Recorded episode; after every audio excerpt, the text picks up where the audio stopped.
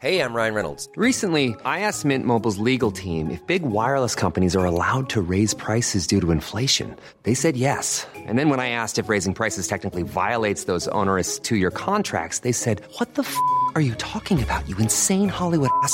So to recap, we're cutting the price of Mint Unlimited from $30 a month to just $15 a month. Give it a try at mintmobile.com slash switch. $45 up front for three months plus taxes and fees. Promo rate for new customers for limited time. Unlimited more than 40 gigabytes per month. Slows. Full terms at mintmobile.com.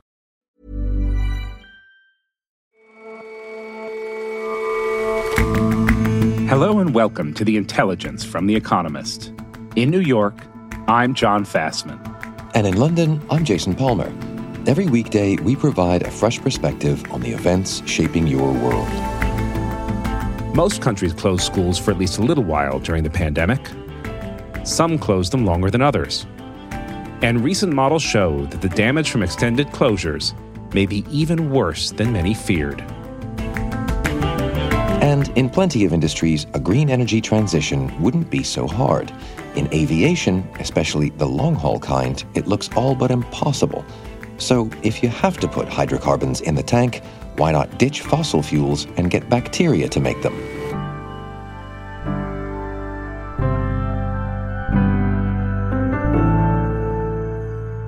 First up, though,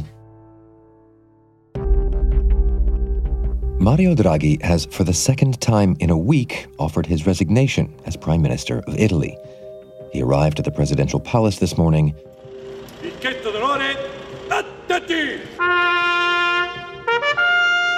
where he met in private with President Sergio Mattarella to deliver his decision, already announced in the lower house of parliament. Alla luce del voto espresso ieri sera dal Senato della Repubblica, chiedo di sospendere la seduta perché mi sto recando dal Presidente della Repubblica per comunicare le mie determinazioni. Those parliamentarians gave him a lengthy round of applause. Mr. Draghi is a popular figure in Italy, well known steady hand who led the European Central Bank through the Eurozone crisis. Grazie per, eh, per questo, naturalmente. Certe volte anche il cuore dei banchieri centrali viene usato qualche volta.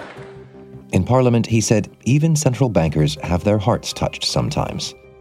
For Super Mario, as he's widely known, holding together Italy's national unity government, an ideological jumble sale of left and right, proved too much, and his second resignation attempt will probably stick.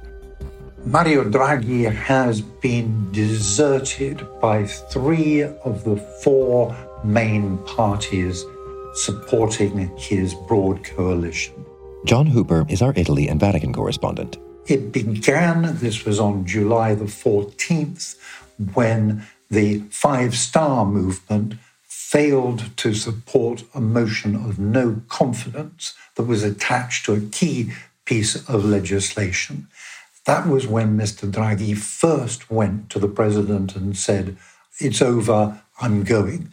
But the president rejected his resignation on the grounds that, in fact, he had won that motion of confidence. On July the 20th, he went back to Parliament, to the upper house, the Senate, and again asked for a motion of confidence, which paradoxically, in the end, he obtained, but with only the support of 95 out of 321 senators.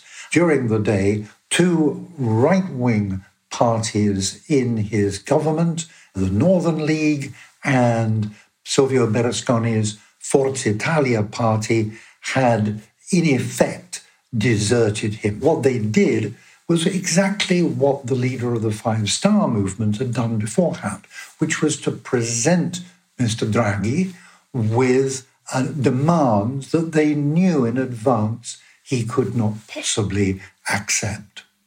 So this is the coming apart of a coalition that we we talked about last year being quite a, a hard one to wrangle. What is it that's made it come unstuck?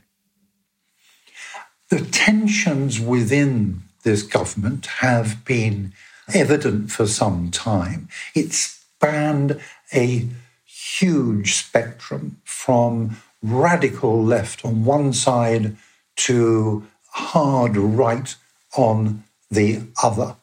And inevitably, there was legislation that Mr. Draghi was trying to put through, some of it requested or demanded by the European Commission, which was uh, truly unpalatable to some of those in government.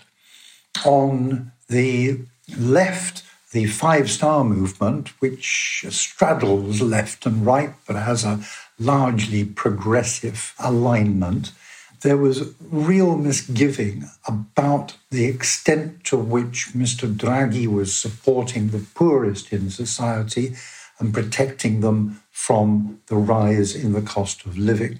On the right, you had misgivings about his program of liberalization because much of the constituency of the Northern League in particular is made up of the people who would be affected by deregulation. And just for a bit of context here, what are the big challenges that Italy is facing right now that Mr. Draghi is seemingly now not well placed to fix? All of this is taking place at the worst possible moment. Italy needs to push through reforms in order to get the vast amount of money, 200 billion euros, to which it is entitled from the EU's post pandemic recovery fund. It is facing a cost of living crisis. It is facing, like the other countries in Europe, the energy crisis provoked by the war in Ukraine. All of this against a background, what's more, of doubts about Italy's ability to grow in future and fears regarding its vast public debts of around 150% of its GDP. Italy is in a very, very delicate moment. The last thing it needs is political instability. But political instability, once again, it has. What do you think that means for all these problems that it faces? Well, it will play out as we go forward to an early election. The likelihood now is that we will have a vote in October, possibly at the end of September.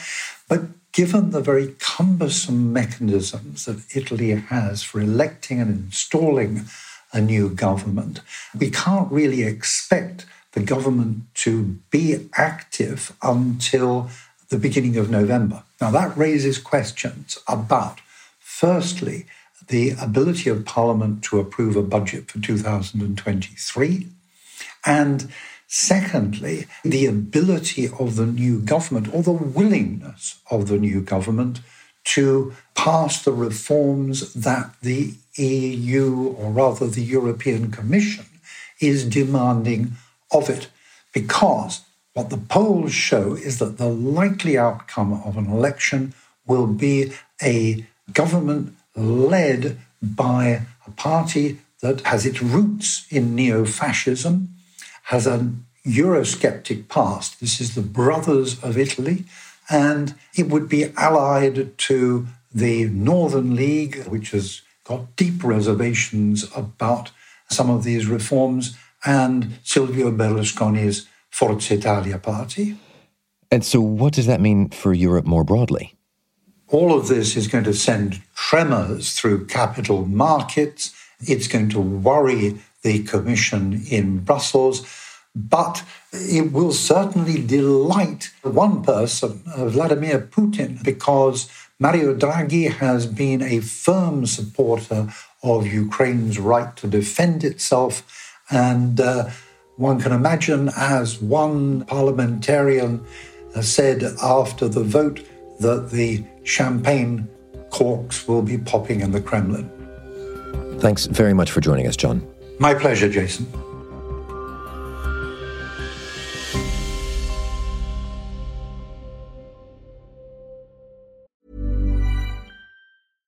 Hi, this is Janice Torres from Yo Quiero Dinero. From a local business to a global corporation, partnering with Bank of America gives your operation access to exclusive digital tools award winning insights, and business solutions so powerful you'll make every move matter. Visit bankofamerica.com slash banking for business to learn more. What would you like the power to do? Bank of America NA, copyright 2024. Here's the truth about AI AI is only as powerful as the platform it's built into. ServiceNow puts AI to work for people across your business, removing friction and frustration for your employees, supercharging productivity for your developers, providing intelligent tools for your service agents to make customers happier. All built into a single platform you can use right now. That's why the world works with ServiceNow. Visit servicenow.com slash AI for people. When the pandemic hit in early 2020, schools around the world closed their doors. The pivot to remote teaching got underway, and home learning resources were quickly rolled out. Hello, everyone. I'm Ed Petrie from CBBC. Are you ready for your letters and sounds phonics lesson today? While schools have reopened in many places, millions of kids are yet to go back. And we're getting a clearer picture on the impact that's having. The results should worry everybody. Good data is starting to show just how massive the impact on learning of school closures around the world has been. Mark Johnson covers education for The Economist. Meanwhile, it remains the case that many millions of children have not yet been back into a classroom two years after schools first shut. And you say this is happening to children around the world. Where are we seeing this most acutely? Well, almost every country in the world closed school buildings in the spring of 2020, but there have been enormous differences in how long they've kept them shut.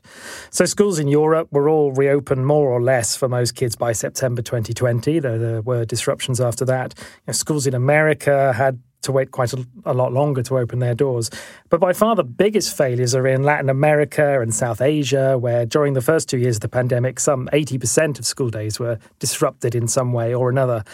And alarmingly, there are still places where schools are not open yet. So in the Philippines, maybe two thirds of children have not been back to the classroom, and they have 27 million school pupils. And in places such as Mexico, schools are technically open, but there are still many children who are preferring to learn remotely than to go back to the classroom. Mark, what have children been doing if they can't go to school? Well, so remote learning has not been a huge success over the last two years. Indeed, the data that's now emerging two years on suggests that in many cases it's been even less effective than people feared. And that in some places, you know, such as in Mexico, the data is starting to show that children effectively learnt nothing at all while they were remote learning. And that's the case for places that actually tried to offer distance education. But, you know, in much of the world and in much of the poorest world in particular, there was effectively no effective effort to provide education. Indeed, in the Philippines, they officially shut down schooling for the first seven months while they worked out how to provide any kind of remote or distance learning. So it sounds like with kids out of school, a lot of them are basically not being educated at all. What sort of impact do we know that's having so far? Yeah, so now that most of the world's children have returned, we're getting better data about what the costs have been. So, one recent synthesis of studies looked at something like 30 plus studies from about 20 countries, most of them rich ones, which is where most of our good data comes from so far. And they found that children in those countries were on average, you know, between three and six months behind where they would usually have been. But the far greater problems are elsewhere in the world. Now, mostly we still only have simulations to rely on, but some recent efforts drawn up by McKinsey suggested that children globally could be about eight months behind they usually would be, and that in middle income countries, which uh, had some of the very longest closures, they could be nine to 15 months behind. And what does all this mean? Well, the World Bank has made some guesses suggesting that the share of children who can't read by the time they finish primary school could rise from about 57% before the pandemic to 70% now.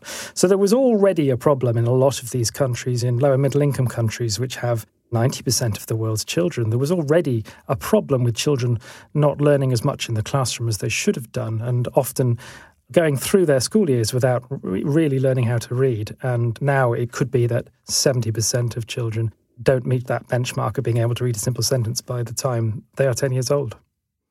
In your previous answer, it sounded as though you said or, or implied that the problem was worse in middle income countries than poor countries. Why is that?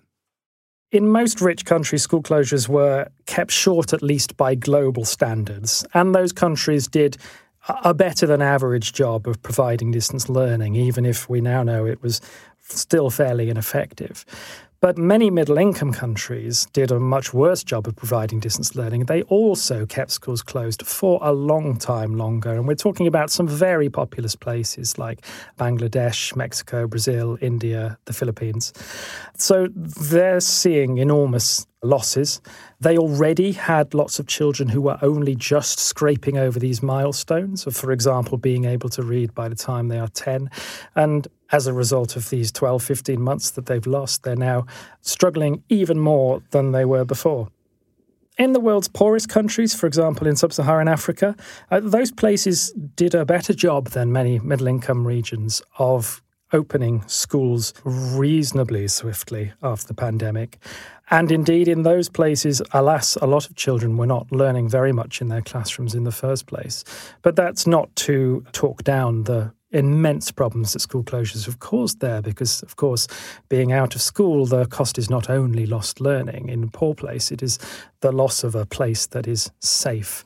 So, enormous damage to children's well being, quite apart from this question of whether they learn to read or not.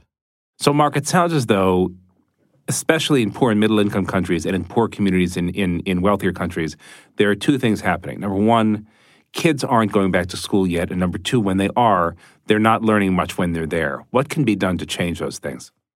Well, the first thing that's needed right now is that every child needs to be back in a classroom learning full time as they were before the pandemic, unless there's a absolutely essential reason why that's impossible. And uh, although it feels to many of us that in rich countries this problem is over, the, the evidence suggests that it continues in much of the world. Now, after that, there needs to be huge effort put into catch up learning of some type or another. The most recent data suggests that maybe a quarter of countries have got no strategy at all for catch up, that perhaps as many as half of them have a, a strategy that's not national in scale, that's just quite itty bitty and probably not adequate. The ideal is that interventions put in place to help children recover some of the learning they've lost from school closures during the pandemic can actually lead to reforms that could make schooling in these countries immensely more effective in the first place. So, for example, lots of schools in poorer parts of the world uh, have to struggle through curriculums that are really dense and packed with stuff that the children haven't got a hope of learning. And the result is that teachers often speed through numeracy, they speed through literacy, and they don't get the freedom to go back and help children that don't acquire those fundamental skills right at the very start when they're young. And those are the kinds of things that, if you were to be optimistic about this, we may find that politicians find the will to resolve. But all that at the moment still looks a very long way in the future. If you were given a magic wand that gave you the ability to fix one thing about the world education system everywhere, one thing to sort of roll back the damage that's been done, what do you think is most important? What would you do? The single most important thing at this instant of time is to make sure that every child is back in school and learning after that, there has to be every effort made to make sure that children don't leave school without being able to do basic numeracy, basic literacy. And that sounds so banal, but it's not what happens in so much of the world, and that needs urgent attention. All right. Mark, thanks so much for stopping by today. Thank you.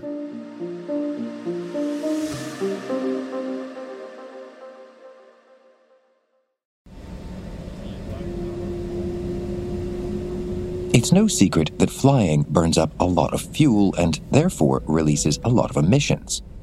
Aviation only accounts for about 2.5% of greenhouse gas totals, but the thing is, for the most part, flying just doesn't lend itself to a green energy transition. Hydrocarbons really are, in the current world anyway, the only thing for the job. So the question is how to make greener hydrocarbons. Finding a green alternative to jet fuel is really difficult because fossil fuel based jet fuels are kind of miraculous. Abby Bertics writes about science for The Economist. They're super energy dense, meaning that they pack a lot of punch in a very small mass and volume. And for long haul flights, there's not really a way around using jet fuel. But a team of scientists have figured out a way to use bacteria to make a greener alternative to jet fuel that is also just as energy dense. How does that work? So, first, you have to start with what makes jet fuel so energy dense. So, petroleum based jet fuel is a hydrocarbon.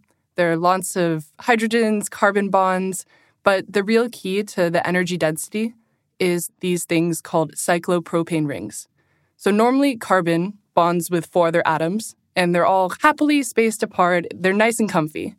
But in these cyclopropane rings, the carbons are arranged in a way that makes them uncomfortable. They have very acute bond angles compared to normal, and that basically makes them like a bunch of super dense springs waiting to be unleashed. That's where the energy comes from. In the 1960s, Soviet scientists used these cyclopropane rings to design a special rocket fuel called Syntin, but their making of Syntin was really, really expensive, and it also involved fossil fuel feedstock, so it is not continued today. Okay, so what connects these cyclopropane rings then and bacteria who can make jet fuel? Well, it just so happens that there's this common soil bacterium that's just booping around in the soil, chewing on sugar, and part of its normal metabolic process, it outputs a substance called jawsamycin, which looks strangely like jet fuel. It is an antifungal molecule chock full of cyclopropane rings. So, this cyclopropane ring structure is produced in nature from the bacteria, but scientists wanted to see if they could do that in a lab in a controlled way. The scientists found the enzymes that make the super energy dense cyclopropane rings, and they tweaked them, they added some extra to the bacteria, and they were able to create this sort of assembly line. Inside of the bacteria, you put in sugar and you get out jet fuel. But getting a single or a few bacteria to, to create a few of these rings is not really going to solve the aviation fuel problem, is it? Not yet. That is one of the big issues that still has to be solved. It has to be scaled up significantly, and it has to be made at a cost that is reasonable. And the scientists hope that these problems are surmountable. After all, not long ago, solar cells were considered exotic and magical, and now today, they're as cheap as chips. So, aside from getting many, many, many more bacteria to do this, what, what stands in the way of this being the next jet fuel?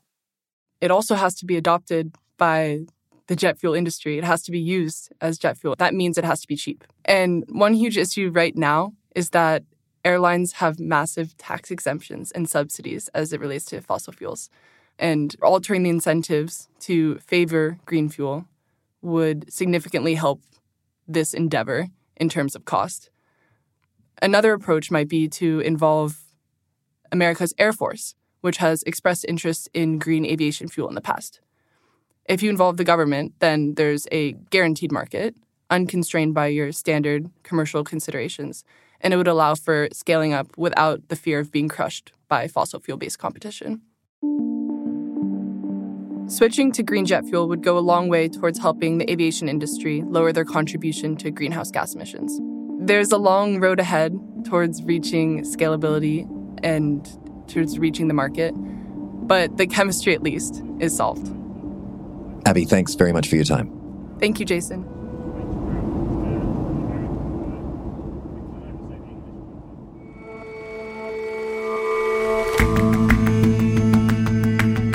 That's all for this episode of The Intelligence. If you like us, give us a rating on Apple Podcasts. And you can subscribe to The Economist at economist.com slash intelligence offer. The link is in the show notes. We'll see you back here tomorrow.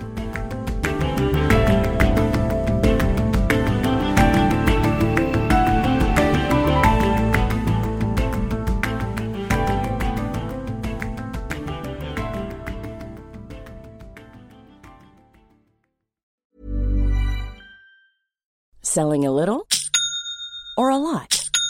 Shopify helps you do your thing however you cha-ching. Shopify is the global commerce platform that helps you sell at every stage of your business. From the launch your online shop stage to the first real life store stage, all the way to the did we just hit a million orders stage. Shopify is there to help you grow. Shopify helps you turn browsers into buyers with the internet's best converting checkout. 36% better on average compared to other leading commerce platforms. Because businesses that grow grow with Shopify. Get a $1 per month trial period at shopify.com slash